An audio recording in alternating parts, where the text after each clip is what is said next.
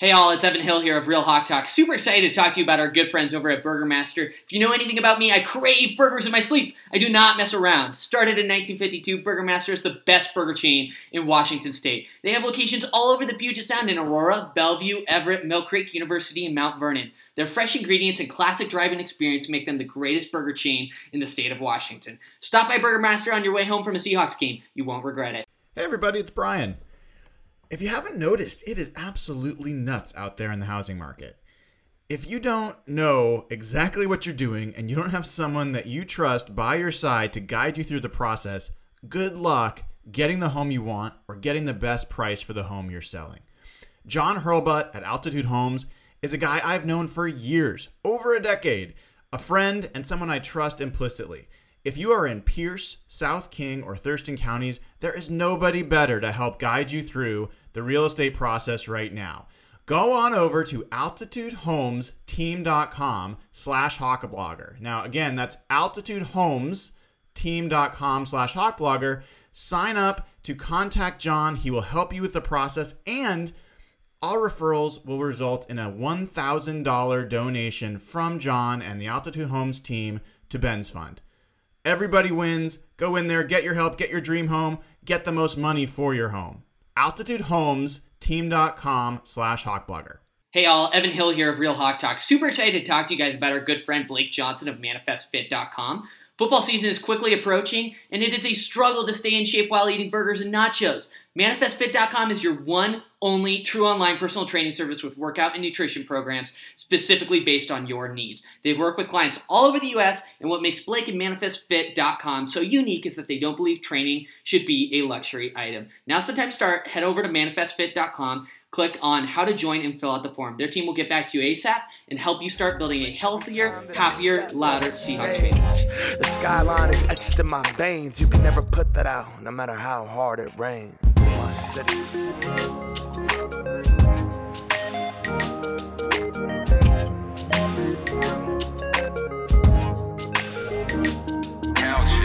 Everybody, and welcome to Real Hawk Talk. I am Brian Nemhauser. You have made it to episode 209.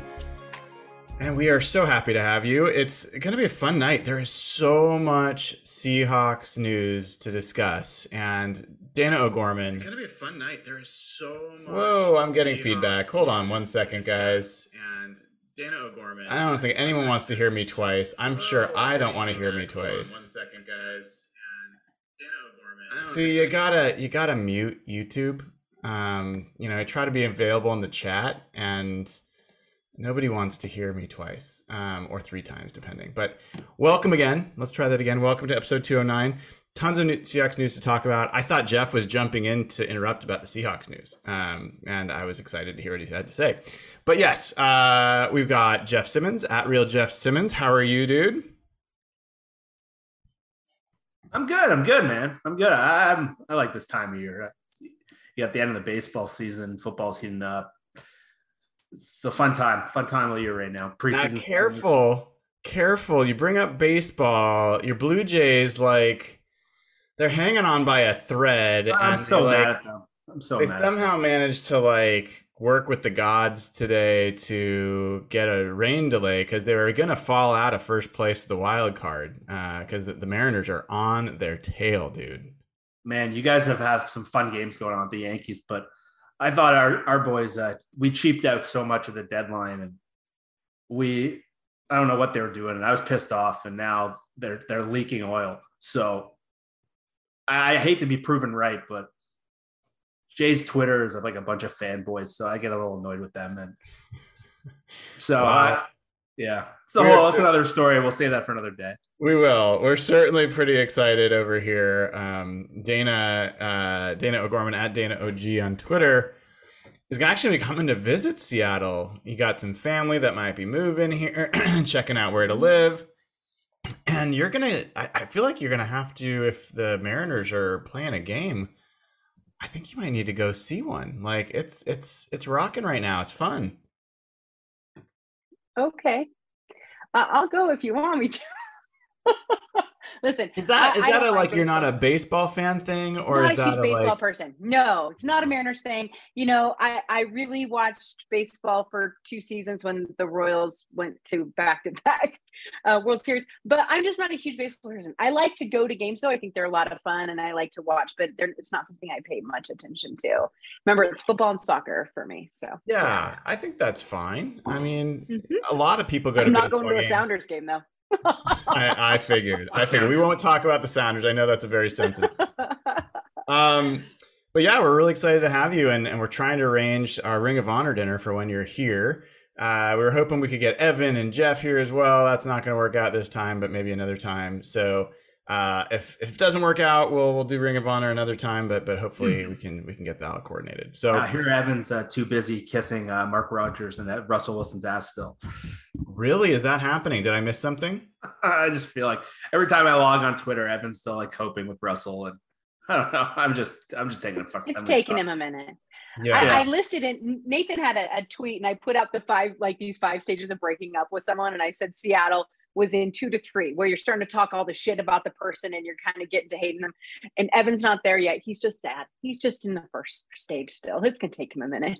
no, I'm interested. Like, I really feel like I've moved to a new stage, thankfully, because of the the, the news coming out of the, the Seahawks camp. Like, there's a there's some of the best career advice I ever got was never run from a job, always run to a job, and I think there's something to that for this as well. Like just being like trying to get away from the Russell stuff and like that's not fun. But like there's news that's pretty exciting that is drawing my attention out of Seahawks camp and it's not all great. Uh we got some injuries we'll talk about and, and stuff along those lines, but I got to start with the cornerback room. Like I'm really, really excited about everything I'm hearing, everything I'm seeing, and I can't wait to see these guys up against opponents Saturday. I mean, we've got a game Saturday night against the Steelers in Pittsburgh, and look, like Tariq Woolen, let's start there. We all talked about, him, we were excited about that draft pick, super toolsy, you know, cornerback, 6'4, 4'240, like unreal measurables, like you know, crazy measurables. But he was thought to be a project, probably like a guy that maybe you hope you develop this year and maybe starts to get snaps towards the end of the season or or next year. There's like possibility he actually takes the starting role, which is like unreal. And I don't know, have you guys seen Jeff? I'll start with you. Have you seen some of the the clips of him going up against DK? There's a clip today that was also unreal. I don't know if you saw that one where he like knocked one away in the end zone and then ended up being able to almost I don't know if he actually kept his feet in bounds, but looked like he picked it off like crazy. Yeah, man. Uh, my, Mike Dugar's done a really good job, like putting out a lot of the Tariq quote, quote, quotes because or the clips. Uh, he, he says like the team's calling him spooky or something or avatar. I think that was you, Brian, that pointed that out too. But yeah, I'm with you. I'm really with you. He's he's a really fun guy, and he just when they drafted him, they he just seemed like a guy who had all the skill set, but just super raw. And the fact that he's able to adjust and we'll really see in these preseason games and hopefully in the regular season. But yeah, it kind of just speaks to my feeling overall. And I know a lot of people probably think I'm nuts for feeling this way, but like just compare a lot of these position groups to how we talked about the Seahawks, especially in our chat group. Like, remember what we were talking about at the cornerback last year in preseason?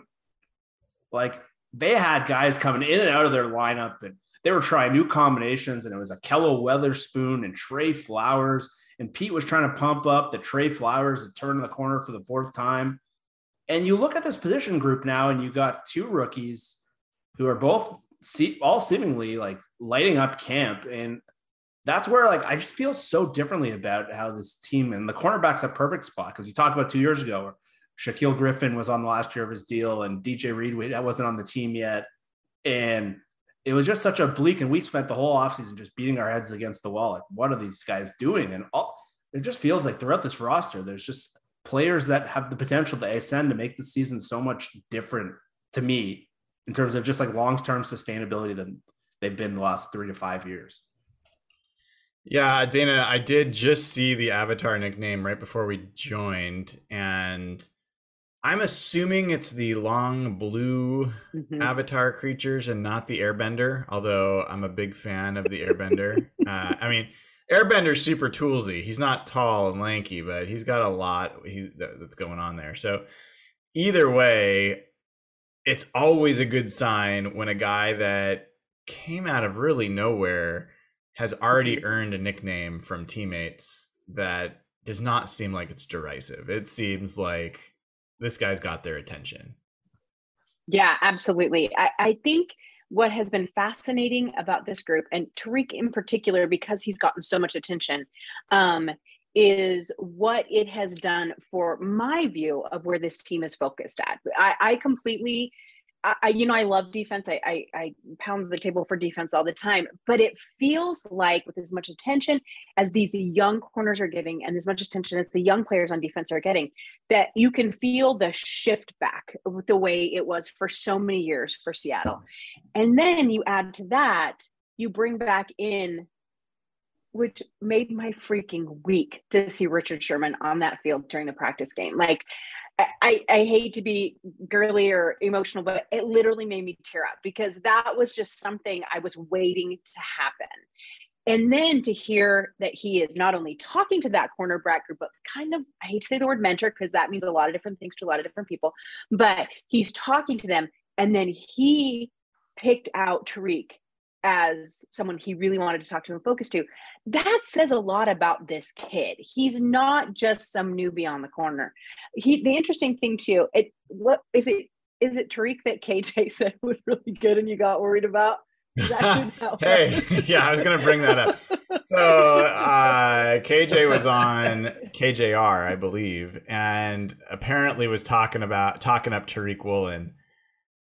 I immediately posted it to our chat because that is like the kiss of death. I mean, this is the guy that went on uh whatever Seahawks access show and was talking up Tedric Thompson like he was going to be the next big thing. So KJ and his ability to project defensive backs has not been good so far, but hopefully it's not just him.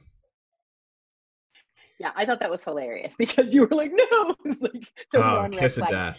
Kiss of It's death. so funny. But we hear about him. We're hearing a lot about Coby Bryant. Also, um, I know that is it. Yeah, am I right that Tre Brown will be back soon? They're expecting Yeah. him soon.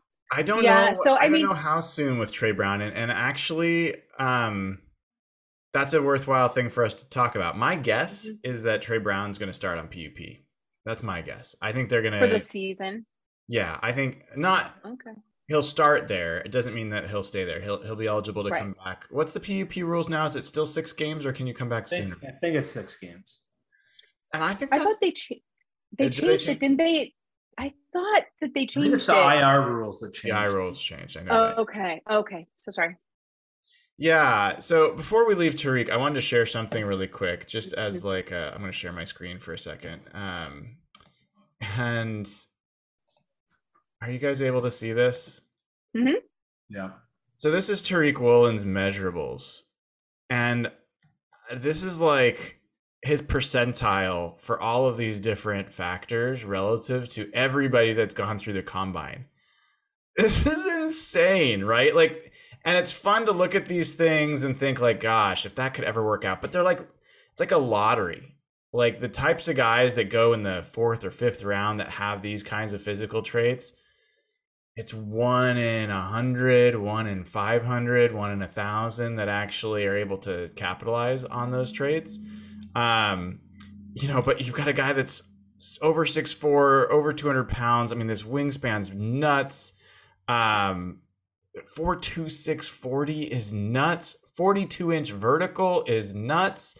Like the closest compare from a cornerback perspective is Xavier Rhodes, who's been a very good corner, but he's not even like a high percentage match. Like if you just look at it like from an athlete perspective, um like you just get some cra- like Sidney Rice, like I don't know, it's just crazy to me. Uh look at that, Tre Flowers. Oh, boy. Uh-oh. Uh-oh. Uh but like I think it's just huge.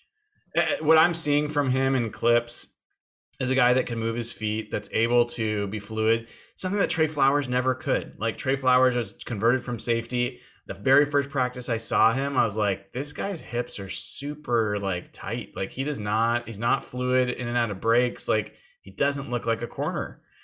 Um, Woolen in just a few clips, you can tell that guy can move naturally and he goes after the ball. And then before we even talk about Tre, like Coby Bryant, like this guy also looks like. Uh, did you guys see the clip of him going up against DK?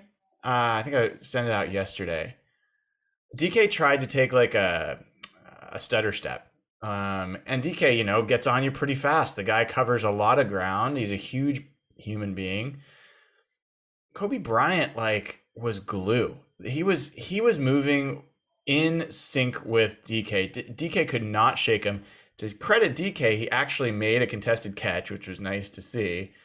But I it was I thought it was pretty eye popping, to be honest, seeing what Coby was doing um, just in that clip and what we've heard. And now, Jeff, we're hearing about him second day in a row. He is taking snaps at nickel. Um, and I'm kind of curious what your thoughts are about the implications of Coby Bryant at nickel.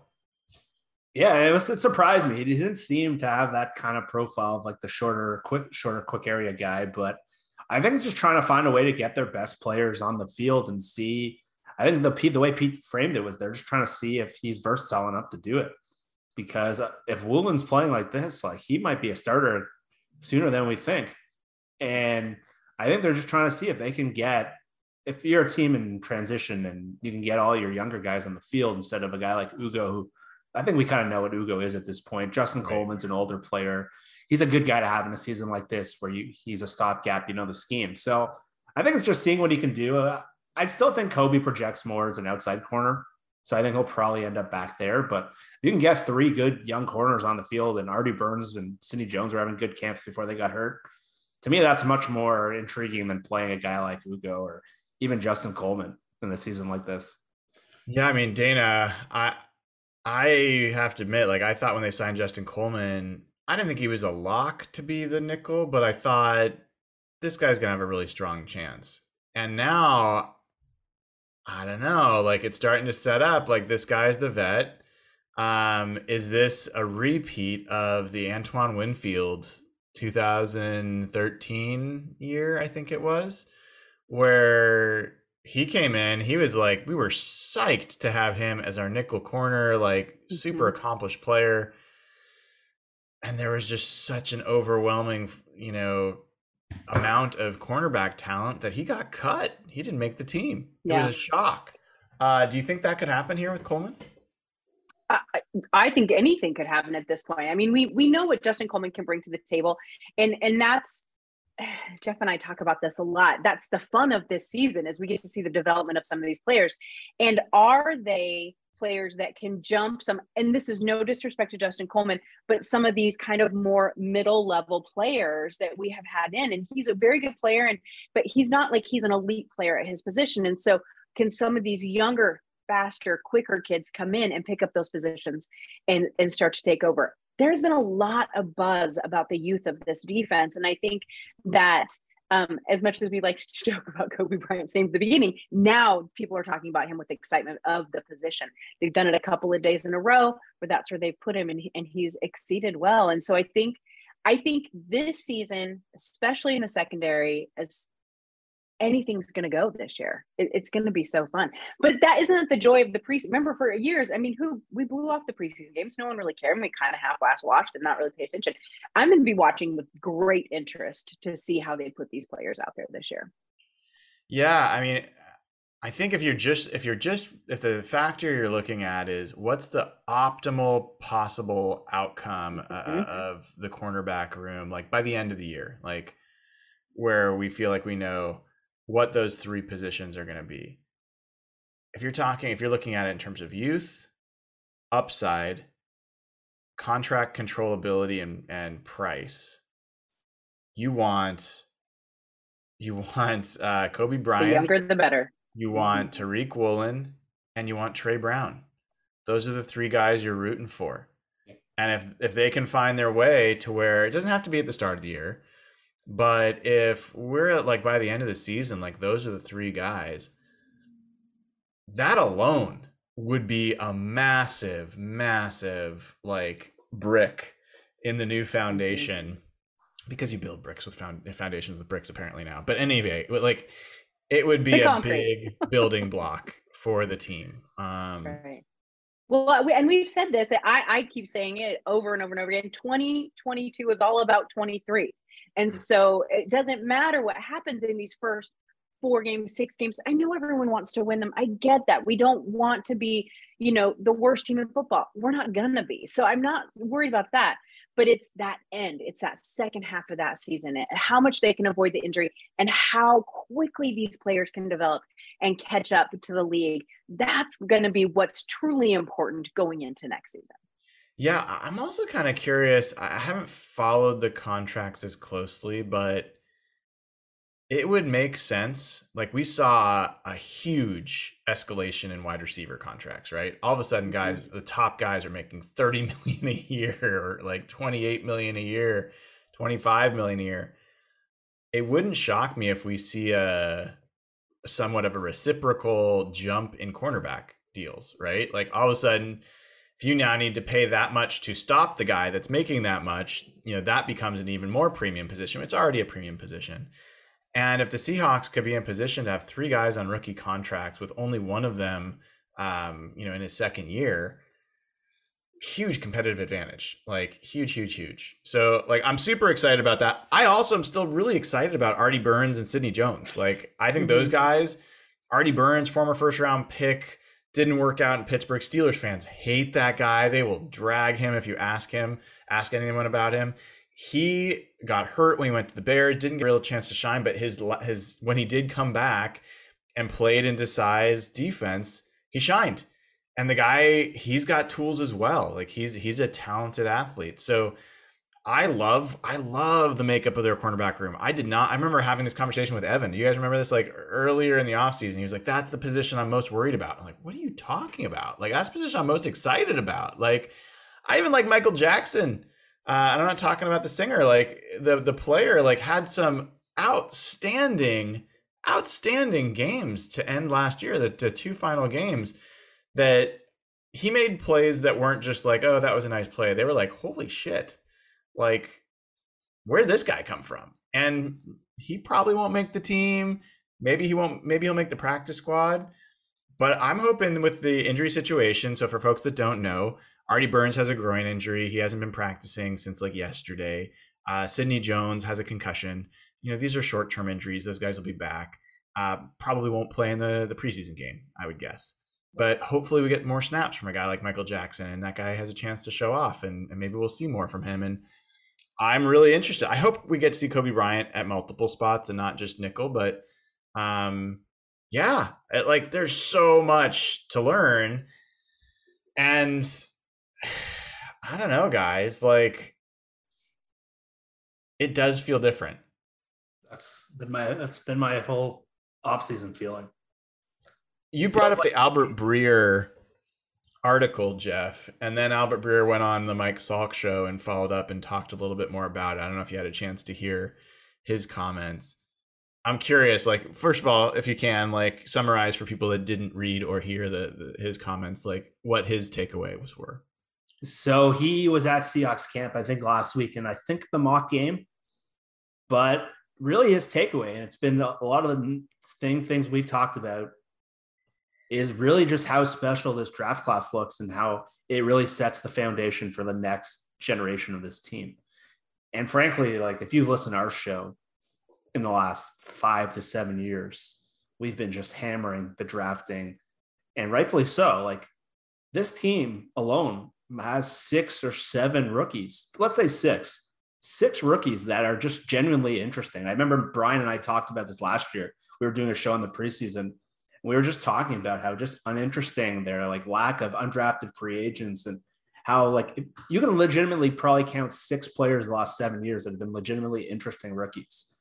There's six on this team alone, and maybe more that we haven't seen yet. I don't know much about Dareke Young or Bo Melton or some of those guys, but that was Breer's main takeaway. Just how you might have six guys who are going to impact. I know some people like rolled their eyes they're talking about how this roster just has not a lot of good players. I thought that was a stupid take. Uh, um, sorry, Derek. I thought that was stupid. Um, but yeah, he the corner was his main point, and really just throughout the roster, they have youth and ascending talent that really just hasn't been there. Like Dee Eskridge, Collier, we've spent so much time beating that drum.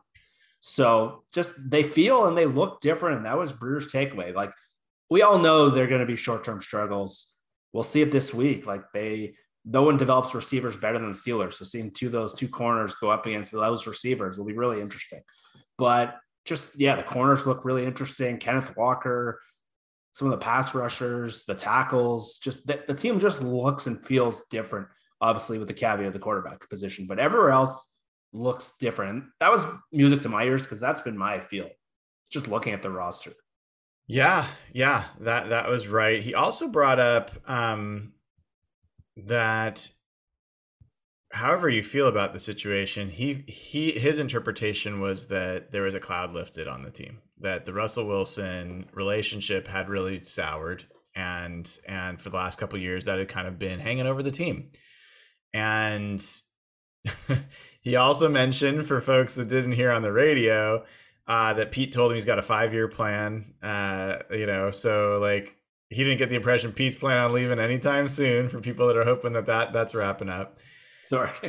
Um, but Dana, I'm going to connect a couple dots and I want you to tell me if I'm crazy. And I literally just was thinking about this as I was listening to Jeff talk. So I've been every day pretty much, we're seeing a different former Seahawk show up at camp. Uh, we saw Richard Sherman show up. We have heard about how uh, Michael Bennett is going to be part of the broadcast team for preseason. Marshawn Lynch is going to be doing like video content. And yes, we know he got in trouble. Vegas does that to folks, but in any event, um, uh, we today Jermaine Kearse, Doug Baldwin, um, you know, those guys. I don't remember them coming to camp the last few years. Do you believe there's a connection between Russ moving on and those guys coming back to camp? Either A, that the team is welcoming them back and trying to build those bridges, or B, that they were more willing to be around the team after he's gone? I think that there's two very possible answers, and they can both be true.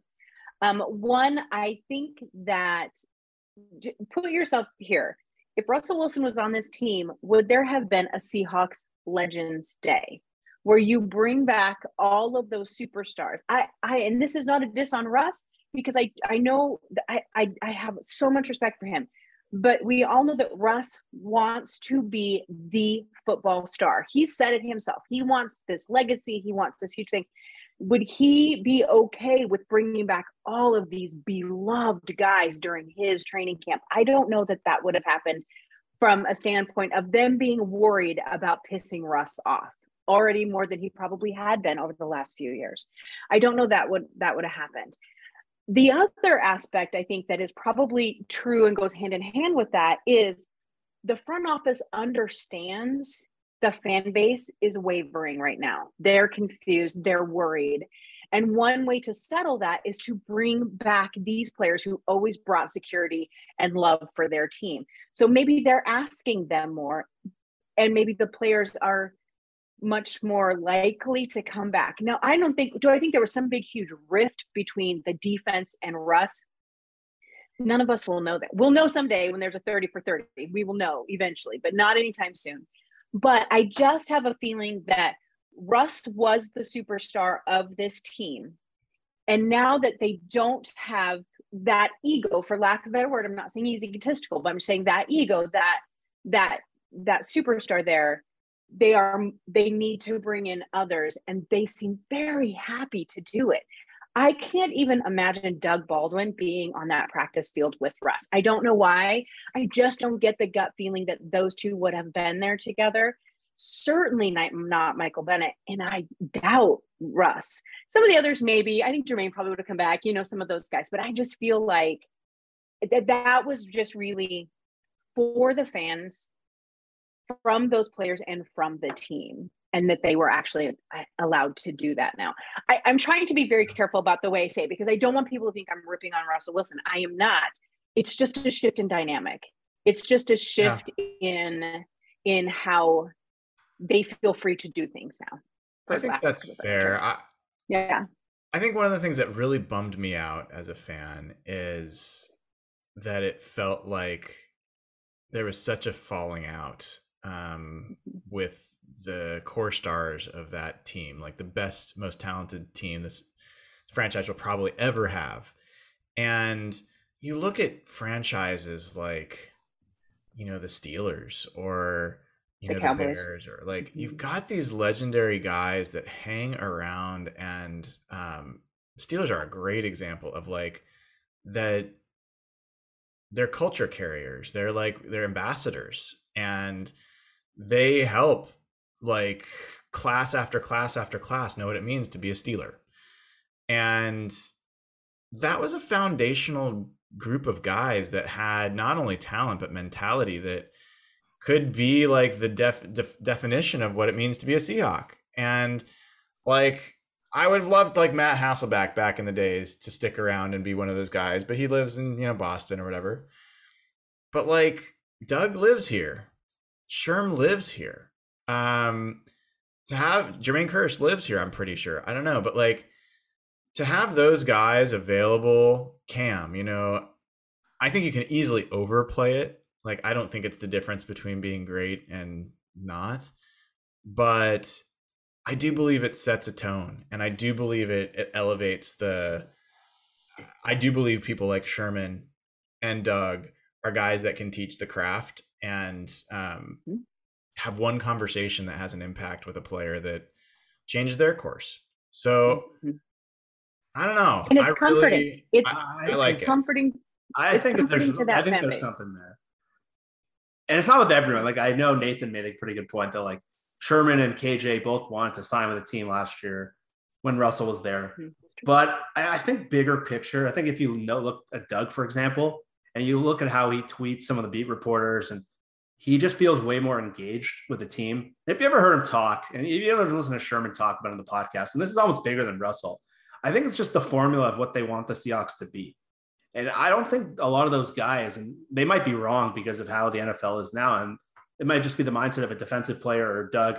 I think there's a certain way they just think that they want to see the Seahawks under Pete be played. And when it got to more of Russell centric, I don't think a lot of those guys believe that can work. And if you listen to Sherman talk on his podcast recently with Patrick Peterson, and he says a lot of the things that sort of Brian was saying last year about Russell and questioning whether he can take that next step and whether he can carry a team. And we'll learn a lot this year. But I think a lot of those guys if you ask them off the record or to their core, they believe.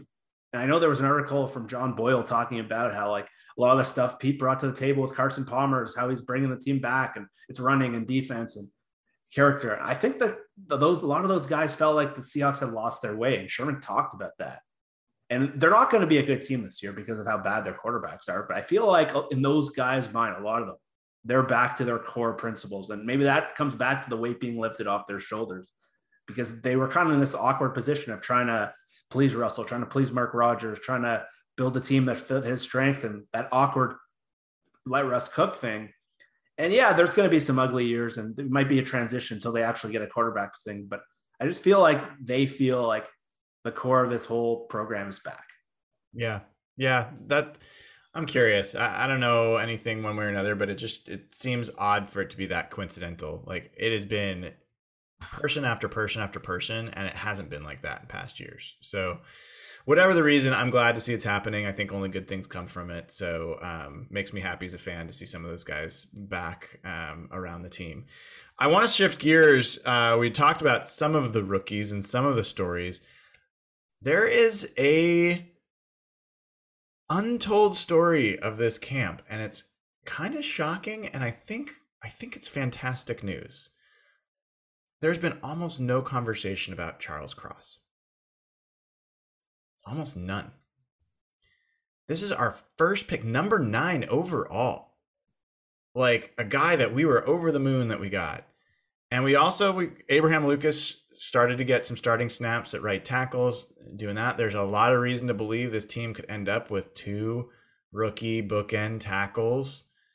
And Lucas has gotten more talk because there's been some change to his, you know, where he was in the the rotation.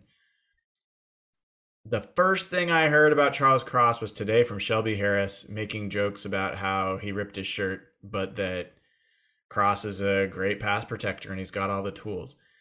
Dana, I my interpretation of that is no news is good news.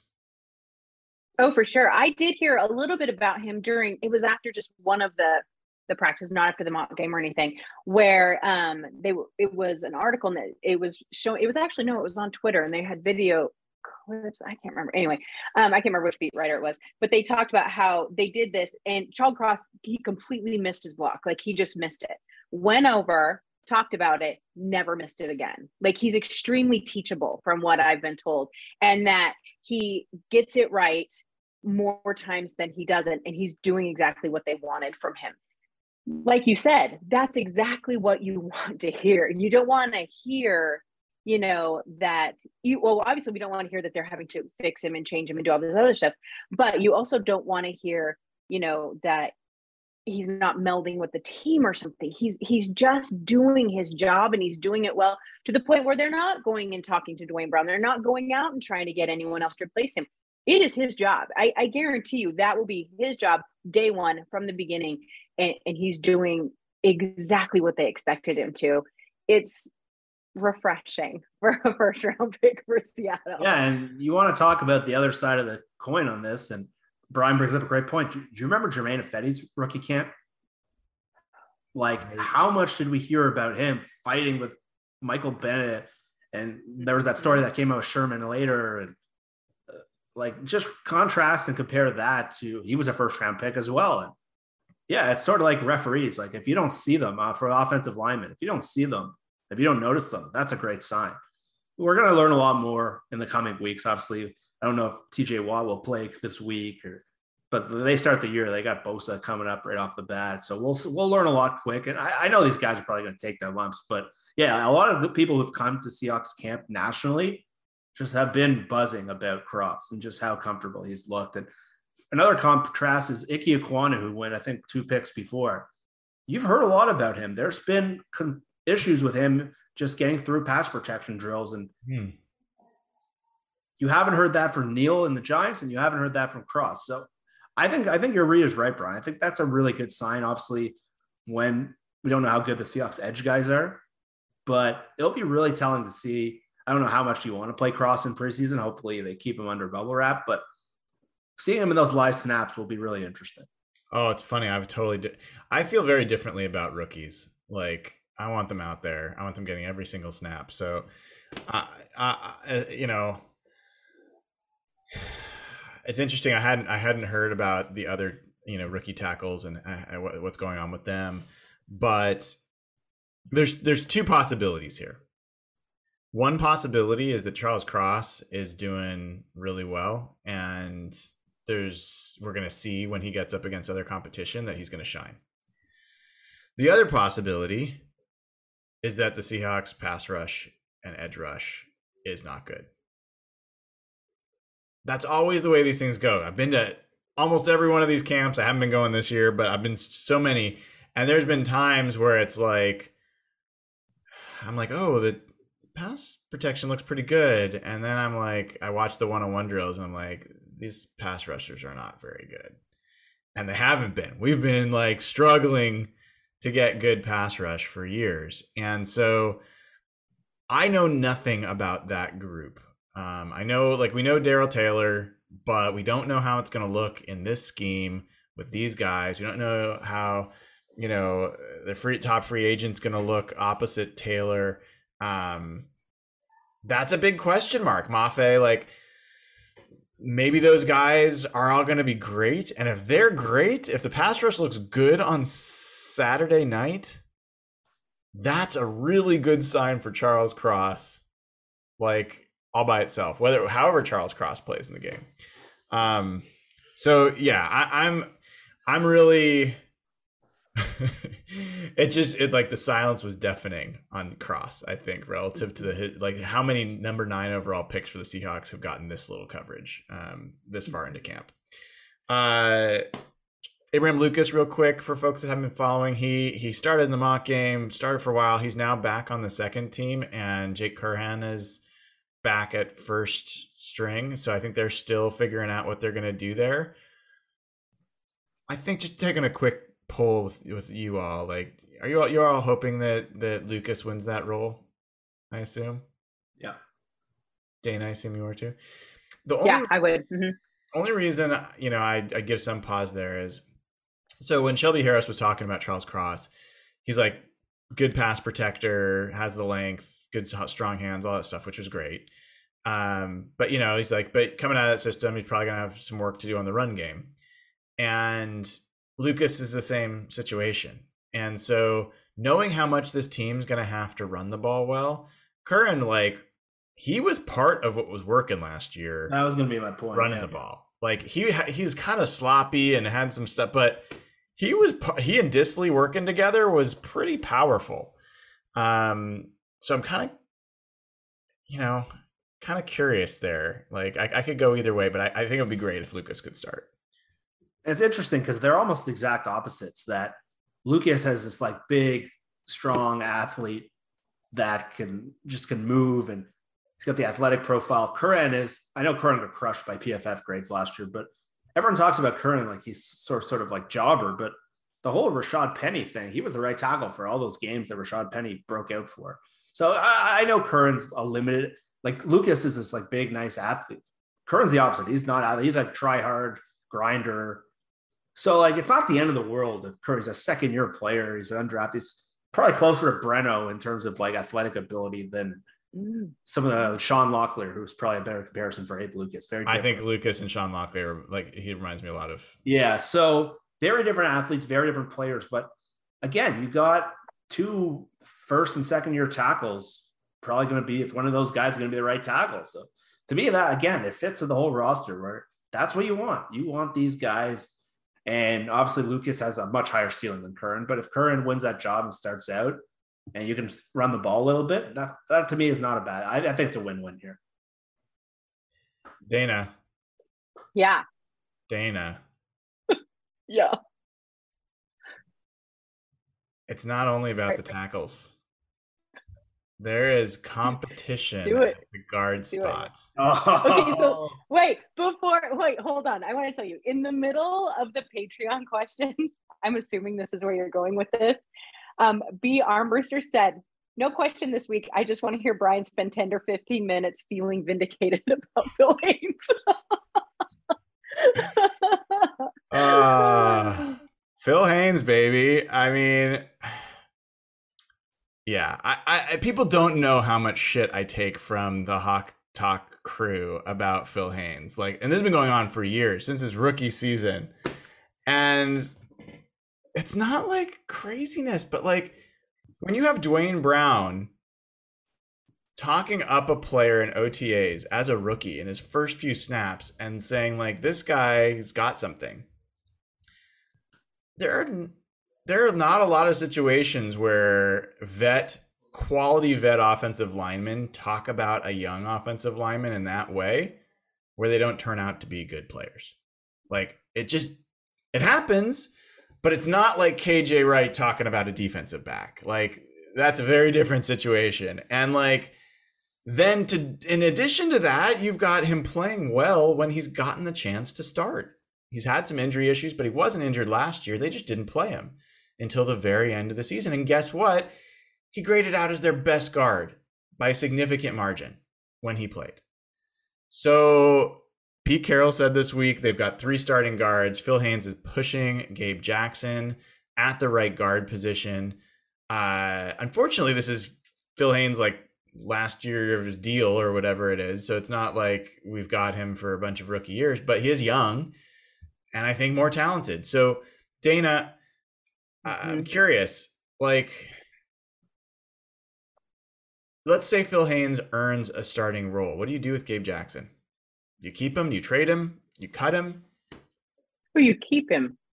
And the reason why I say that is because this team has a tendency to go through these positions like water, you know, especially if you have a bunch of younger kids who maybe are still learning to block. I, I, I think you keep everyone available at all times just in case something happens. But I think the quote from Carroll was really interesting about what you said. You know, that he was pushing Gabe Jackson at right guard. He said that Haynes could be capable of start at either guard spot. And isn't that the important thing? Is that, you know, you have that versatility there, you have that importance. Um, but I just think, and this could be me just being a nervous Nelly, you don't, Gabe Jackson stays because you never know what's going to happen at those positions. Because you don't want to, you know, get rid of him. And yeah, it would be handy. Maybe you get, you know, an extra single draft pick somewhere, whatever it may be, you know, low level draft pick. But you, you have to have that depth. And plus, with Phil Haynes, with his being his last year in his contract, it, this is not going to be an expensive player. So making sure that he's developed well and into your system, I think that that just does nothing for good. It's much like the rookies for the next couple of years. So I think hold on for dear life. I don't know. I I I I get where you're coming from. Yeah. I I'm so all in on the youth movement that for me, if you can get like a fifth round pick for Gabe Jackson, um, and it means that your backup at guard is someone like Jake Curhan, um, hmm. I might be okay with that. Uh, like I might, I don't, I don't love the idea of the team in its in its situation, like in its evolution, having a vet sitting on the bench. Um, I'd rather fill that with another potential prospect that may or may not work out. And if all goes to shit, Dana, guess what? They it's already fit, and we yeah, get a higher draft pick next year. Yeah, so like, that's fair. That's fair. Yeah, what do you guys think? Now, let me ask you too this because this is interesting to me. One of the things that I loved about the, the the Super Bowl teams, especially those couple of years, was the fact that they had constant rotational players, that they could move those players in and out of spots left and right, and that it never we seem to have less injuries. I could really be wrong like that if I went back and looked. It's been a minute since that happened, but there just seemed to be this constant rotation, and so players weren't tiring out as much. Do you think that it seems in some of these positions that they're getting this depth? Is that possibly something that's on their mind because they've done it before? What do you think, Jeff? I think that's a bigger issue down the road when they're closer to probably the roster that John always talks about the championship caliber roster. I think like what they used to have at corner is unprecedented. I don't know if they'll ever be able to build that again. Where either like yeah. Sherman and yeah. Browner go, Browner went out, and then Lane and Maxwell just emerged off the bench. And mm-hmm. they, they, Russell Okung went out for like ten weeks, and like they were completely unstopped at all. Like yeah, down the road. And this team, like they got two first rounders, two second rounders coming next year. Like there's mm-hmm. a lot more coming down the road. They got cap room. There, that's something that you can look at. But I think eventually they'll have to get to that point. Right now, I think they're just trying to figure just out this are, year. who are foundational players right now. Who can we move forward with? And that's why Dana, I, I love the way you've talked about 2022 is about 2023. I think that's really the most practical way to look at the season because yeah, you can cheer for draft picks or cheer for tanking. I don't think the team is designed to tank. I think they're going to be competitive. They're going to be limited at quarterback, so they're not going to be a 10 win team, but I don't think they're going to be a two win team. But really, I think they're at the point where they're just trying to figure out, okay, are we ascending at the end of the year? And I, I hate to use old Seahawks seasons as example, but there are a lot of comparables to that 2011 season where mm-hmm. there's a lot of revisionist history with that year where everyone remembers it for like, oh, another year Pete couldn't win without Russell or the LOB couldn't win without a quarterback. I remember that year very, very differently. And Brian, when me talk about this a lot, there was a Marshawn Lynch game. I think it was in Dallas. Cowboys. yeah, he something just he figured out the scheme, or him and Tom Cable got on the same page, and the team was just so different after that. Mm-hmm. And Richard Sherman came off the bench that year. Those are the two things I remember about that year.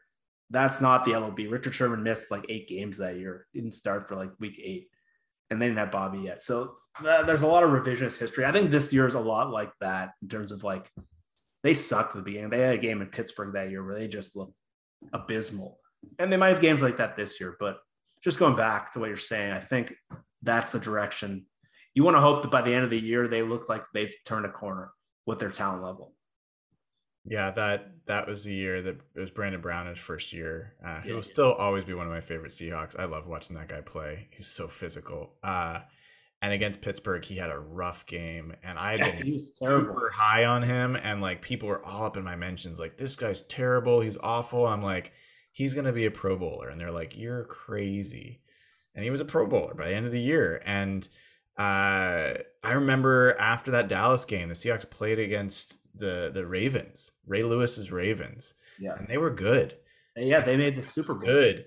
And Marshawn Lynch broke Ray Lewis's ankles, like not literally, but you know what I mean. And That, yeah, it was one of the best like dead legs you've seen from from a running back and like that team found itself in the last they finished like six and two i want to say something Yeah. like that and they were running it without a quarterback t-jack had a torn pec like that was just a that team became like they went from being bad to being tough yeah, that was exactly. run the ball, they could defend, and then all they needed was a pass rush, you know, and a quarterback. And it took them two years to get the pass rush. It took them one year to get the quarterback, and that was that. But that was the foundational year. So, like, yeah, in some ways, this feels like it could be a 2010, depending on how things go. But I think it's more like 2011 because I don't think we're going to see a lot of vets playing this year like we saw in 2010 for the Seahawks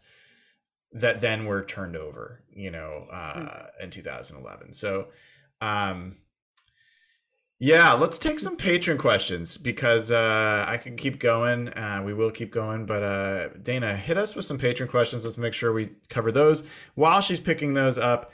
Folks, if you haven't already, please give the show a like. It takes just two seconds. Give the show a like. Subscribe to the channel. Uh, we're continuing to grow the community. It's a fun group, and most importantly, go over to Patreon.com/slash HawkBlogger and get immediate access to our Slack channel and the community there, which is awesome.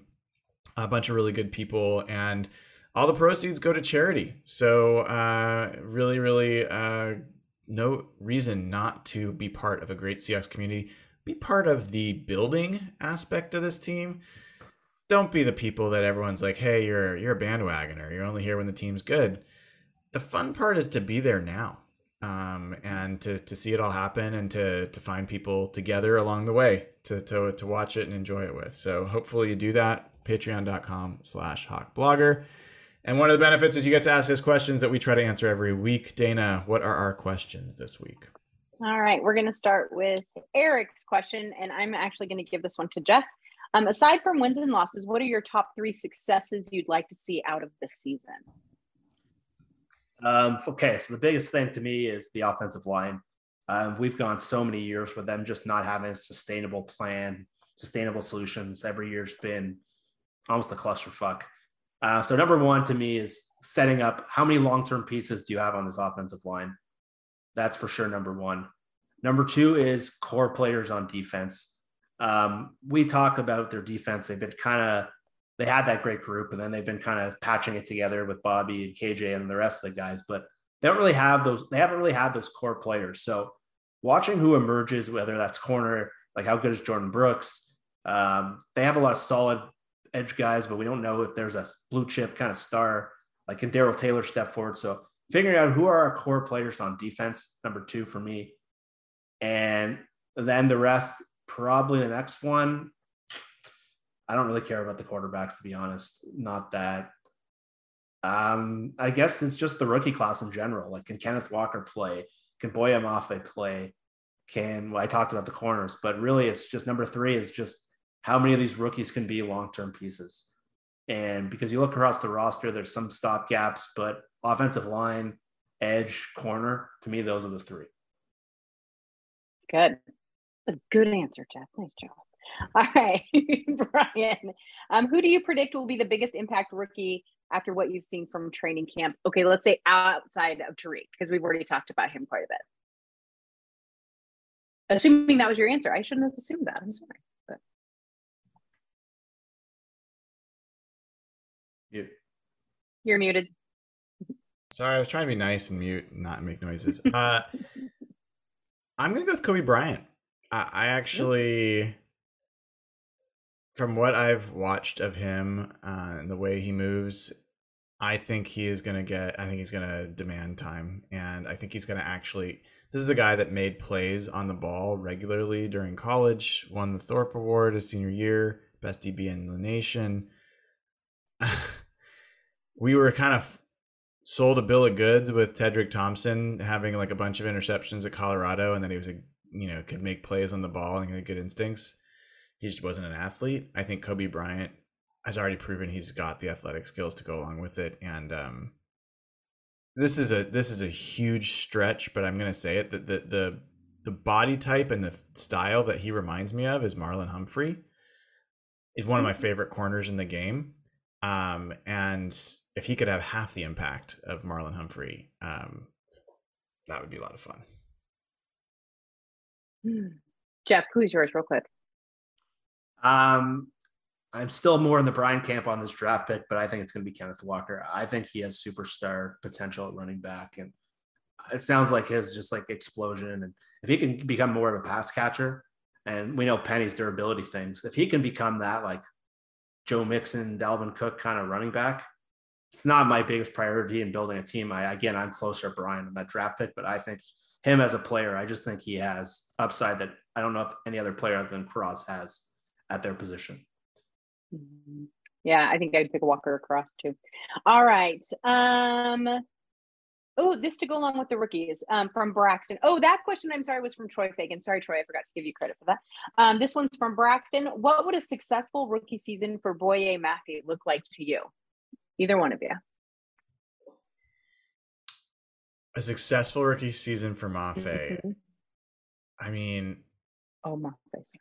Honestly, anything over three sacks would be acceptable as a rookie. I think people have unrealistic expectations of rookie pass rushers, but if he can be a guy that is part of the rotation, like a regular rotational guy, and not like an Alton Robinson where he was there and then never getting snaps um, for whatever reason. Plus, he shows some production with, with actually getting the quarterback. Those that would be what I would look for. I don't know, Jeff. How about you? Yeah, I, I think that just being a complimentary pass rusher that looks capable. Um, he's not going to be the full every down player. It doesn't sound like. I think they're going to ease him along. Pete's done a good job with that historically of kind of bring people along slowly. In some cases, in other cases, he's been that. But we'll talk about that another day. But yeah, I think it's really just showing that he can be a capable pass rusher on third down. I don't know about what sacks. I don't know if he's going to do much on early downs, but if he can just add pass rush ability, we're a team. It's this is definitely the biggest question mark to me is the edge rush group. Um, if he can show that he can be part of that group moving forward, to me that's huge. Cool. Um, Cameron asked chances of Penny getting Offensive Player of the Year MVP. I know we talked about this a little bit last time, but after a little bit of camp, has your opinions changed? I've got to see the offensive line playing together mm-hmm. before I can say that. Like, I, I don't think I think people underestimate the impact of the tackles on the running game. Yeah, Duane Brown was a fantastic run blocker, even with like a bum knee. Um, I think I don't know what we have in Austin Blythe. I think I know, and I don't think he's a. I don't think he's going to move people. So, um, running back can be good behind a mediocre offensive line in the run game, but I don't think a, off, a running back can be great. So, um, TBD. Yeah, I, I think like zero percent. He's at the quarterbacks are just so dominant now. Offensive player of the year, you have to do what he did last year essentially, and basically they'd have to like bring Adrian Peterson back to like motivate him. I don't know, but I, I can't see him repeating what happened at the end of last year. I think he'll be a productive player if he stays in the field, but I think there's going to be a big learning curve, as Brian said. And I think without Russell there, it's a little easier to stack the box and prepare for that run game. So I've very little chance of that. I think you're just hoping that he can be a core part of this team moving forward because he's on a one year deal again. Mm-hmm. All right. So Trey Howell has a question for Jeff. Um, oh wait, no, it's his question from Imani Waddle. Sorry. Um, question for Jeff. Thoughts on Seattle trading for Roquan Smith with Chicago's ongoing contract dispute? Would Denver's second be worth it or enough to even get it done? I would not want them to do it. I'll start with the caveat. I think Roquan Smith is a great player. And I think that Seattle can use another linebacker. I think they're really thin in inside linebacker. And if Brooks is hurt a bit right now, and if you got Cody Barton, someone else needs to start, it's not great. But again, I just don't think that's where you'd want to invest the kind of capital, the kind of money you'd have to pay him. He wants to be the highest paid linebacker in the league, and they got to pay Jordyn Brooks the next couple of years. So we've seen what happens when they pay on conventional positions with Jamal Adams. It sort of seems like that again. And Roquan, again, great, great player. I just think if you're going to give up the draft picks, where I think are going to be a core part of building this next generation of this team, they can't make the same mistake they made with Jamal Adams at a non-premier position. I think that would be a luxury move, something that would be done in a video game, not in reality. Yeah, good answer. Now, um, uh, Jen Mazzarello, she, I, I hope I said that right, Jen. She asked a question outside of the Patreon question. So I don't know if it was supposed to be included in the questions, but it's a good question. So I want you both to answer this. So I'm going to give Jen full credit for this because it's really good. Who will be a better asset from the Broncos trade, Noah Fant or Shelby Harris? Brian. Um, well, I think over time it's it's going to be Fant. Mm-hmm. Um, it's hard to say with the quarterback situation. like it'll be a near term. Uh, so I don't know. I, I will I'll go with Fant. Uh, you know, over the course of time. Yeah, Fant's ceiling. They have him for two more years for sure with that fifth year mm-hmm. option, but he's at kind of a quiet camp. It's a little concerning. And I don't know if that's the quarterback position. And they talked about how they're going to throw up the middle more and there's going to be more tight ends. You haven't heard a ton about Noah Fant. So I don't know if that's a quarterback thing. I don't know if that's Shane Waldron not being able to use tight ends well, but I'm a little, I want to see a little more, hear a little more from him. I think Shelby Harris is sneaky like value on this team. I think they don't have a lot of interior guys who can, or defensive linemen in this new defense who can generate pass rush. Did him, they've put in Jefferson. So I think Shelby Harris is going to be a sneaky good player for them. I think they prioritized him schematically for a reason. So I'll go with him, but I'm hoping I'm wrong. I'm hoping Fant I think getting him is like getting a first round pick because he's a really high upside player that just hasn't been haven't had the quarterbacks to maximize him. So still in that situation, unfortunately, and I hope it's him. All right, that's about it. Thank you, Dana, and thanks, patrons, for the questions. Those were good this week. We had some good ones. Um, so uh, for folks that don't know, uh, in the past like few preseasons, uh, some of us have joined the game live, covered the game live. Um, we don't actually show the game on YouTube because our stream would get stopped immediately. Uh, but we do uh, add some commentary. At least I do. Um, I don't know if Jeff uh, will do that with me this year or not, but if nothing else, I'll be there Saturday. I'm curious Dana, what is what is like what are you most interested to see? Are, are you assuming are you going to watch the game Saturday? Absolutely. Mm-hmm. What what are you what are you going to be watching? What what are the top priorities for your focus um, during what can be obviously a usually pretty crappy football? You know, I'm I like I said a little bit ago, I'm just so excited about these preseason games. And I think it's just because everything is fresh and new and and so I'm really excited. I, I really am going to watch all the rookies. My whole focus, I have, you know, I usually keep a little notebook so I can write my articles and I have little things, but it's I'm my focus is on the rookies, how they're using them, where they're using them, and and how they respond to another team. I think that when you're going against your own offense or defense, you know, sometimes that that doesn't give you obviously a true sense of who the player is or how aggressive they're going to be or any of that.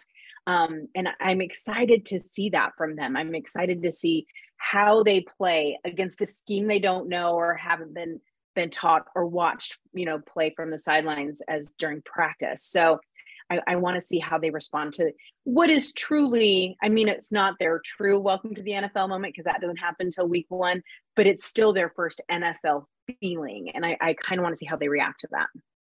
Jeff, what's your ideal post game story for the Seahawks first preseason game? What, how does it read? Who are the stars? Um, the, the offensive line looks good in pass protection, and and they're able to run the ball against Pittsburgh. But to me, I so much of my uh, interest on the offense comes down to how the offensive line looks. I'm far more interested almost in the run game this year to see how those new guys do versus it's going to be a struggle in the pass game. So uh, again, a lot of the focus in the coverage is going to be the quarterback competition. I just don't really care that much. To me, they're both placeholders. Um, I, I kind of like. I'm hoping that they show something to make the season a little more watchable. But I, I said this to Brian the other day. It reminds me so much. Again, 2011. I see so many comparisons between T. Jack and Geno, and then Whitehurst, who's more of the toolsy guy, who was raw and and Lock. I see so many comparables there. You can probably nitpick that, but it's, it's so much like that season. So I don't really care about that.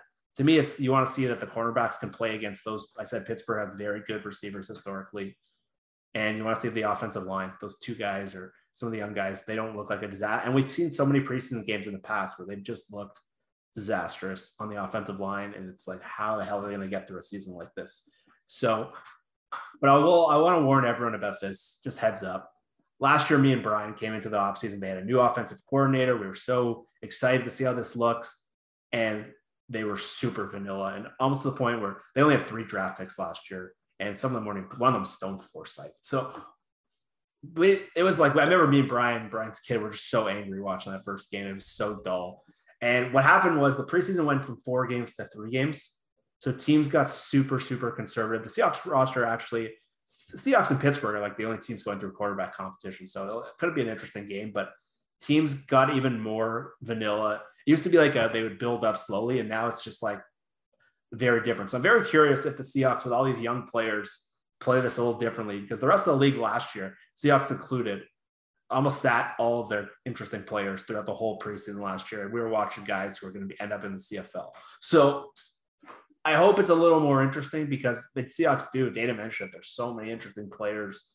I hope it's not just watching fourth string players, but the quarterback competition might help in that regard. Yeah. Yeah, I think those are good reminders. I think it's also good reminders. Uh, people freak out about how quarterbacks play in these games and specifically backup quarterbacks and forget that by like the second or third quarter, you are putting people in the game that will never play in the NFL.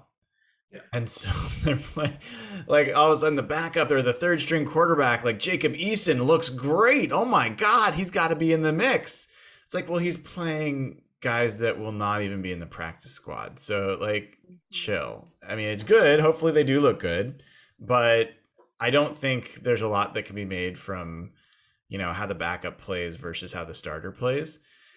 Um, I am interested. Like my expectation is they are not going to treat the quarterback position that the way they've treated it in past. They don't need to protect Geno Smith or Drew Lock. Like in fact, those guys need reps. So I'm hoping we don't see like the two series from Geno Smith and then Drew Lock comes in. Like I feel like almost they should both get a half. Like I want to. They they should be getting reps. The team needs them to get reps. They need the reps. And if they get injured, you know, sucks. I hope that doesn't happen. But it's not like the Super Bowl is, is on the line here. So, um, we'll be interesting to see some differences there. I do think Rashaad Penny should get kids gloves. I don't think he needs to prove anything in the preseason. I think Kenneth Walker and the rest of the running backs should get more time. Um, and as far as storylines go I'm already pretty confident what we have at the corner position. I would like to see like more more of it because I'd enjoy it. I'd love to see turnovers there would be great, but the biggest thing that will change my opinion one way or another about this team based on that game will be the pass rush. That is okay. the number one thing. I do think like watching the offensive line play will be big, but I, I'm I think there's a lot of signals about why that will work out. If not right away, eventually, I think those guys will find their their footing. The pass rush, don't know. I don't know. And that, Jeff, you brought up a really interesting point uh, that I had kind of forgotten is that this is a very important game for Pittsburgh too because of their quarterback situation. You know, we have to remember it's not it's it's Geno and Drew, but then they have Trubisky and you know they have their new guys, and so and right now the coach is saying, well, Mitch is winning that. Well, we keep hearing Geno's winning that, but we have seen preseason completely change those. situations. Russell Wilson is the perfect example of that. And so while this game is important to Seattle for certain reasons, it's also going to be really important. So to see how those quarterbacks are going to be playing for the starting position. So that is a great place for the Seahawks defense to really try and shine and prove what they can do. Um, that that's going to add a really fun dimension to this game. That was a really good point. Can I? Do you guys have a couple more minutes? Sure. Because I need to rant about something, and I want to hear your hear your perspectives. So, there's this crazy like Twitter cons- like theory going out there that Drew Lock just needed a new situation and he can be Ryan Tannehill. Have you heard this? Well, so I've been very outspoken in the fact that I have no interest in Drew Lock. And people are like, hey, you're cutting him short too early. And maybe, like, uh, maybe. I don't think I am, but we'll find out.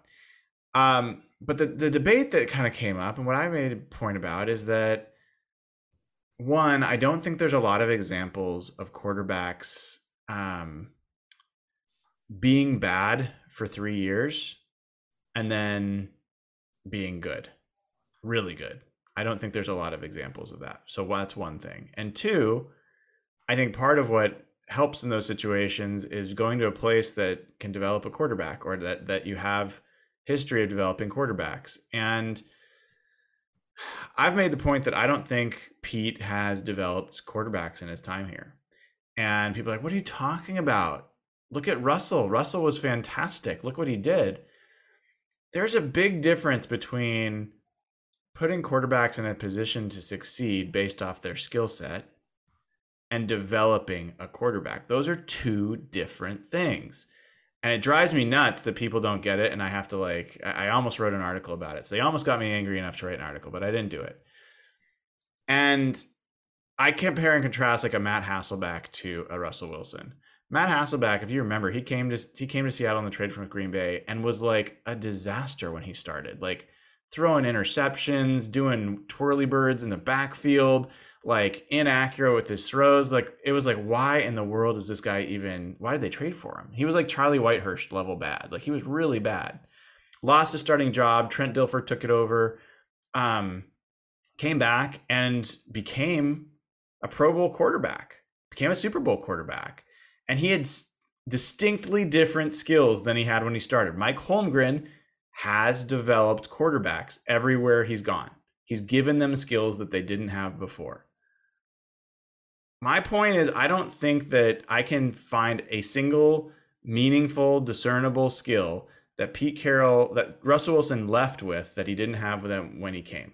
The only thing that really comes to mind is that when brian schottenheimer, schottenheimer came to town he did help russell get rid of some of the the twirl back uh, you know when he'd run into sacks uh, and like blindly spin around. Otherwise like Pete gave Russ Carl Tater Smith for like a bunch of years and not much else. So like I just I really don't think that uh I have a lot of reason to believe that Pete Carroll or anyone on the Seahawks have shown that they can develop a quarterback. Um so that's my rant. I want to know like tell me why I'm crazy. What Dana, I see I see uh I saw a bunch of uh fun reactions. I mean, what's what's your thought on all that? Um, I don't think you're wrong. I don't think that Pete Carroll is a quarterback whisperer. I do think he knows how to put people on his roster or on his coaching staff, excuse me, that that can help in that. You know, and and they were very lucky to have such a talented quarterback drop to them. Yes, but my only counterpoint to this is number one, I and people keep in mind, I live in an area where Drew Lock was considered a god, a god here, and they were heartbroken when he ended up going to Denver. I live, remember, I live in Kansas City, and he was Missouri. I'm telling you, hmm. I have heard more about Drew Lock in the last few weeks than I ever wanted to. But my only counterpoint to what you said, Brian, is this: there is one team who's probably even worse at developing quarterbacks, and that is the Denver Broncos They cannot develop a quarterback to save their life. They have to go get veterans at the end tail end of their career or toward the end of their career to bring home championships. Now, are they really good at that? Yes, and kudos to them. Won them a Super Bowl, right? I'm not I'm not saying that's bad, but what I'm saying is they have no clue how to deal with rookie quarterbacks either. So, bringing Drew here, will he get better? I think he might get better. Will he ever be great? I doubt it but I do think there is an opportunity for him to improve. To what level, I don't know. but I do think, like I said, Denver's terrible at developing quarterbacks. He will probably get somewhat better here. I, I agree with that. Um, mm-hmm. Jeff, I mean, do you see a path here to where, uh, like, what percentage odds would you give that Drew Lock follows the Ryan Tannehill um, narrative and arc? Me, I'm at like 8% maybe even like five. And I just don't see it as a realistic. It would be take based on what I saw, and I watched them Denver the last couple years, and I've watched them play.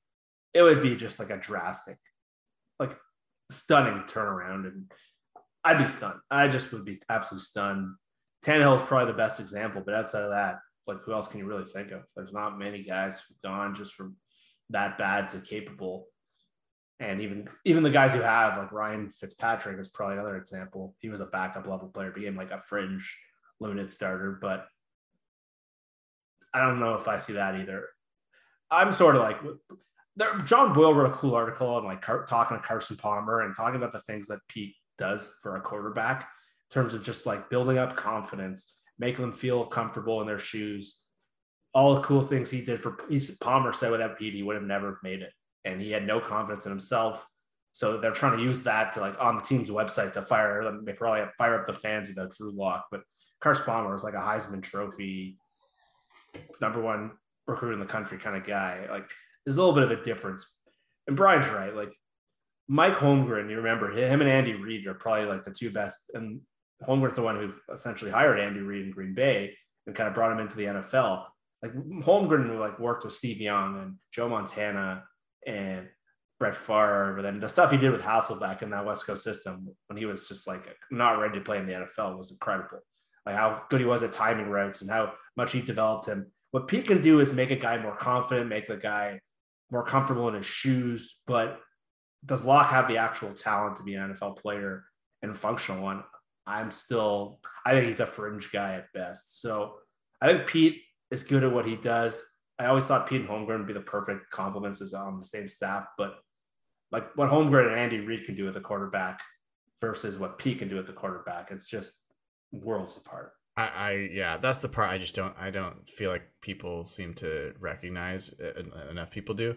And I've seen people in the chat. I've heard this on Twitter too. Like they, they the other name they give out is Drew Brees, as that's an example. Like Drew Brees had a 105 passer rating in San Diego two seasons before he was gone. He was he threw 24 touchdowns, 27 touchdowns to seven interceptions. He threw over 3,000 yards three times. Like, what are we talking about? Like, Drew Lock hasn't had like he hasn't had a season where he's thrown over six and a half yards. Like, if you look at his games, like he barely he doesn't throw the ball downfield that well. He turns the ball over at high frequency. Like, I don't want the guy to fail. That's different. I have no interest in watching the guy play because I don't. I just don't see. Well, from what I've seen, I don't believe he's got meaningful upside. If he does play and he plays well, great. Um, but like comparing him and his first few seasons to Drew Brees, that is crazy talk. Like it's just not does not make any sense at all. So anyway, I had to rant about it because it saves me some time from writing up a big thread on Twitter that I was going to write. So I appreciate you both sticking with me for a little bit longer.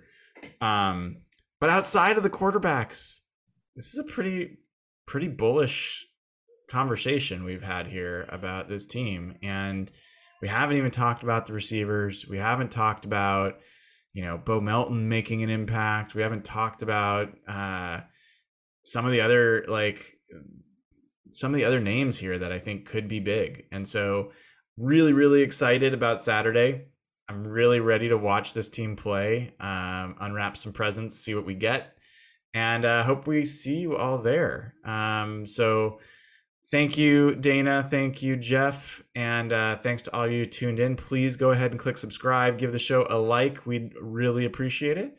And head on over to patreon.com slash hawkblogger. Join up. Now is the time. And uh, we will see you all very soon. Go Hawks.